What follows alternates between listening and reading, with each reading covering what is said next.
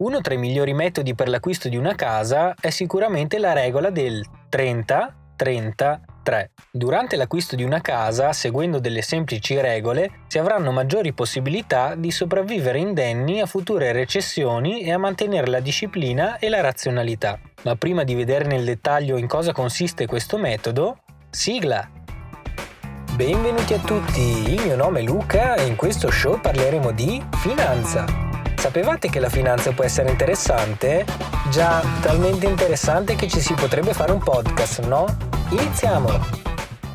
Oggi parleremo del metodo 30-30-3 e vedremo le regole da seguire nel momento in cui decidiamo di acquistare una casa. In passato, troppi acquirenti di case si sono spinti oltre le loro possibilità e ciò inevitabilmente portato a uno dei più grandi crolli del mercato immobiliare nel 2008 e 2009. Di conseguenza, la maggior parte di noi indirettamente ne ha pagato e ne sta pagando il prezzo. Nonostante tutto, la domanda di immobili è sempre presente, per ovvie ragioni, ma nelle nuove generazioni si sta propagando sempre più la convinzione che per loro sia impossibile acquistare una casa per poter essere indipendenti. Sicuramente non è semplice e non è una cosa possibile a tutti, ma vedremo come grazie a questi tre numeri tutto sia più pratico e tangibile. Non sottovalutiamo che durante la pandemia si è riscoperto molto il vantaggio di avere un'abitazione propria che ci garantisce una sicurezza in più, oltre al fatto che per forza di cose siamo costretti a stare in casa molto più tempo rispetto agli anni precedenti e quindi è buona cosa vedere nella nostra abitazione un punto di riferimento.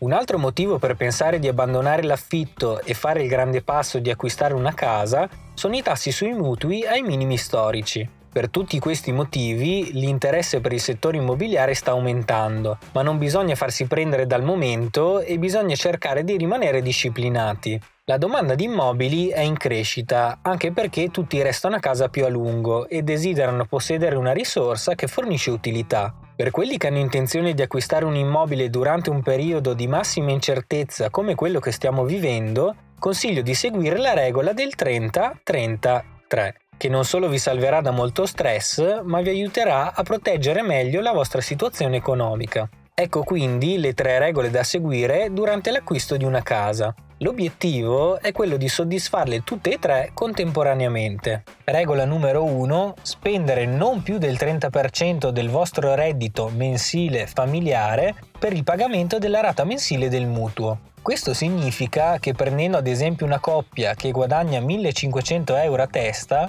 in totale 3000 euro al mese, la rata del mutuo non dovrà essere mai superiore al 30% di 3000, ovvero non deve superare i 900 euro mensili. Questo non significa che bisogna per forza arrivare al 30%, il 30 è infatti il valore massimo raggiungibile. Diciamo che la cifra più corretta dovrebbe essere tra il 10 e il 15% del reddito familiare. In questo periodo di tassi veramente convenienti si potrebbe essere tentati a spingersi un po' oltre e a chiedere un finanziamento per una cifra più elevata ma è meglio mantenersi razionali e calmi e rispettare questa prima regola perché in caso di esposizioni a debiti per più del 30% dello stipendio, i rischi possono essere davvero molti e le probabilità di rimanere con l'acqua alla gola sono veramente dietro l'angolo. Basta un licenziamento, una spesa improvvisa a far saltare tutti i ragionamenti che avevate fatto in precedenza e a rompere quell'equilibrio sottile che avevate creato. Per il principio della prudenza, meno è meglio quindi non fatevi ingolosire dalla situazione attuale dei tassi di interesse. Minore il vostro reddito, più difficile sarà soddisfare questa prima regola, anche perché immobili al di sotto di una determinata fascia di prezzo non se ne trovano. Spendere il 30% dello stipendio per il mutuo se guadagni 2000 euro al mese ti lascia comunque con 1400 euro con cui vivere, mentre spendere il 30% con un reddito da 900 ti lascia con 630 euro al mese. E non è proprio la stessa cosa. Chi può soddisfare quindi questa regola? Non dovrebbero esserci troppe difficoltà per tutte le coppie con uno stipendio medio o per tutti quei single che hanno stipendi sopra la media. Fate i vostri conti, ma è essenziale che riusciate a coprire le spese per i bisogni basilari con i soldi rimanenti. Passiamo ora alla seconda regola di questo metodo, ovvero analizziamo il significato del secondo 30 della formula. Risparmiare almeno il 30% del valore della casa che vogliamo acquistare e tenere questa cifra in contanti o in attività semiliquide. Questo 30% lo divideremo in due parti. La prima, il 20%, e la seconda, il 10%. Il 20% è destinato al capitale con cui si pagherà senza finanziamenti l'immobile scelto. Il restante 80% sarà l'equivalente del mutuo che ti concederà la banca.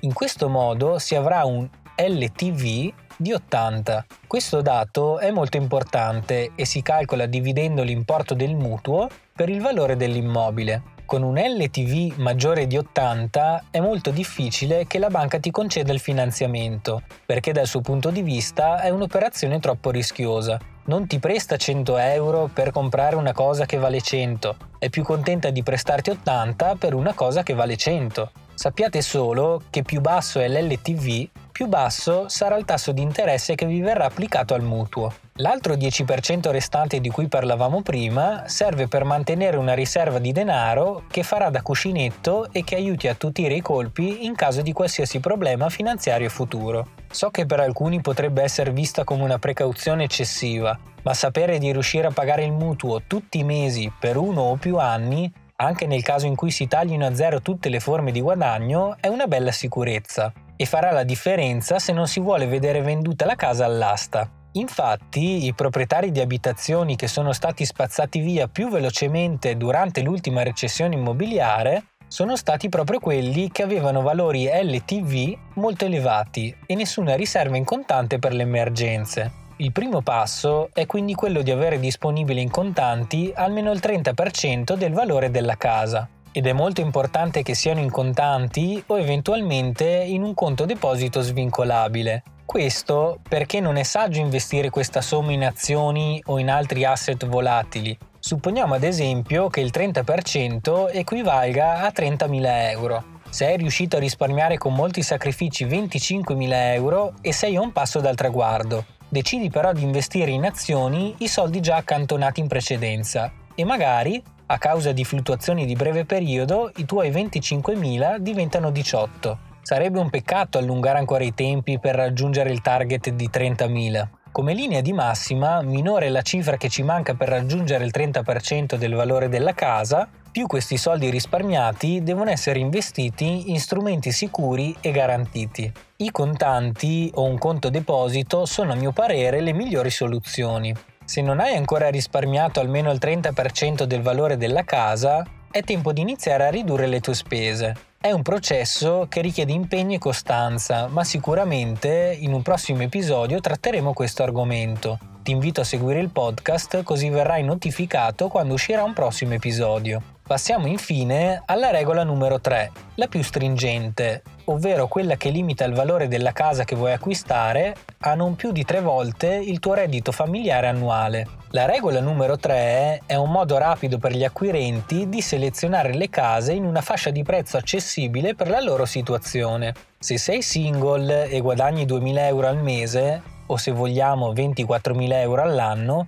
puoi comodamente permetterti una casa fino a 72.000 euro, che è il risultato del reddito annuale moltiplicato per 3. Notiamo come per un single la situazione non sia proprio rosea. Con 72.000 euro si possono trovare sicuramente delle soluzioni di acquisto, ma il margine di scelta non è poi così ampio. Se prendiamo come esempio una coppia che guadagna uno stipendio medio di 1500 euro, il reddito familiare sarà di 3.000 euro al mese o 36.000 all'anno. Seguendo questa regola, il tetto massimo di spesa per acquistare l'immobile si alza a 108.000 euro, che anche in questo caso è sicuramente meno di quello che ci si potrebbe aspettare. Ovviamente rispettare questa regola non sempre è possibile, anche a causa dei prezzi elevati degli immobili in alcune grandi città. Si potrebbe pertanto estendere il moltiplicatore da 3 a un massimo di 5. Questo non significa che è obbligatorio, è possibile farlo se effettivamente i prezzi nella nostra città sono mediamente più cari rispetto alle altre città italiane. Se vivi in un paesino sperduto non ti consiglio di estendere il moltiplicatore a 5. Questo risultato sicuramente infrange i sogni di molti giovani che pensavano di potersi permettere una casa più costosa, ma la matematica non è un'opinione. Se vuoi indebitarti in sicurezza, questo è il metodo da seguire anche se non è bello come vorremmo. Se può essere di conforto, comprare una casa più costosa ha anche i suoi lati negativi, come le maggiori tasse che dovrai pagare, le maggiori spese di manutenzione e di mantenimento necessarie e così via. Tutto bello direte, ma si può veramente mettere in pratica questo metodo? Vediamo ora un esempio pratico. Siete una coppia e guadagnate 1600 euro al mese a testa. Supponiamo che avete già capito per tempo l'importanza del risparmio e avete messo da parte 40.000 euro. Il primo conto da fare sarà quello per calcolare il reddito annuo familiare. 1600 per due persone per 12 mesi uguale a 38.400 euro l'anno. Grazie a questo valore stabiliamo il prezzo massimo che si possono permettere per l'acquisto della casa, che sarà pari a tre volte il reddito familiare annuo, quindi 38.400 per 3 uguale a 115.000 euro. Seguendo rigorosamente questo metodo è necessario avere in anticipo il 30% di questo importo, che equivale a 34.500 euro in contanti. I risparmi della coppia ammontavano a 40.000, quindi anche questo punto è soddisfatto. Ora, se ricordate, il 20% del valore della casa, circa 23.000 euro, ci servivano per far sì di avere un LTV di circa 80 e il restante 10%, pari a 11.500, ci serviva come cuscinetto per eventuali imprevisti. Il punto di questo esempio è che i risparmi della giovane coppia sono superiori ai 34.500 richiesti dal metodo. Quindi cosa si fa con questa differenza di 5.500 euro derivante dal contante disponibile 40.000 meno il contante richiesto dal metodo 34.500? Si utilizza questa somma per abbassare l'LTV, quindi al posto che pagare di tasca loro 23.000 euro per la casa e accendere un mutuo per 92.000, possono pagare 28.500 e accedere a un mutuo per 86.500. In questo modo l'LTV si abbasserà da 80 a 75. Questa cosa per la banca sarà una cosa positiva e dovendo assumersi un rischio minore, di conseguenza si abbasserà anche il tasso di interesse che ci chiederà per il mutuo, che non sarà più di 92.000 euro ma di 86.500. Quindi, riassumendo, il valore della casa target è pari a tre volte il reddito familiare. È disponibile almeno il 30% del valore della casa in contanti, manca solo da verificare se la rata del mutuo che si accenderà sarà inferiore al 30% del reddito mensile. Facendo una simulazione reale con i dati di questo esempio, ad oggi la rata per un mutuo trentennale ammonterebbe a circa 282 euro al mese che sono pari al 9% del reddito mensile familiare. Quindi direi che anche questo presupposto è stato soddisfatto perché siamo ben lontani dal 30% massimo a disposizione. Il cuscinetto del 10% che avevamo messo da parte in caso di imprevisti,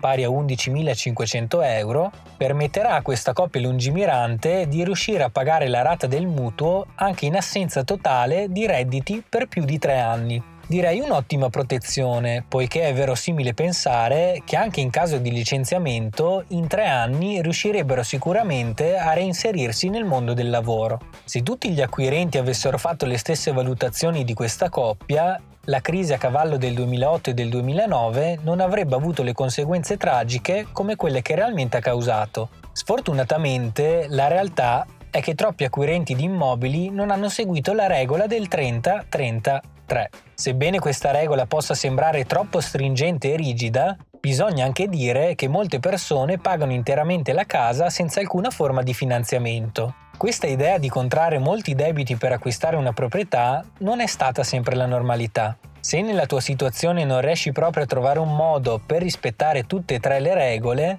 l'unica cosa da fare è iniziare a risparmiare e ad aspettare il momento in cui riuscirai a soddisfare tutti e tre i requisiti. Per questo episodio è tutto, vi ringrazio per avermi ascoltato e se siete così sventurati da avere come passione la finanza, vi invito a seguire il mio podcast cliccando sul pulsante Segui per non perdervi i prossimi episodi. Ora è davvero tutto, ci ascoltiamo al prossimo episodio.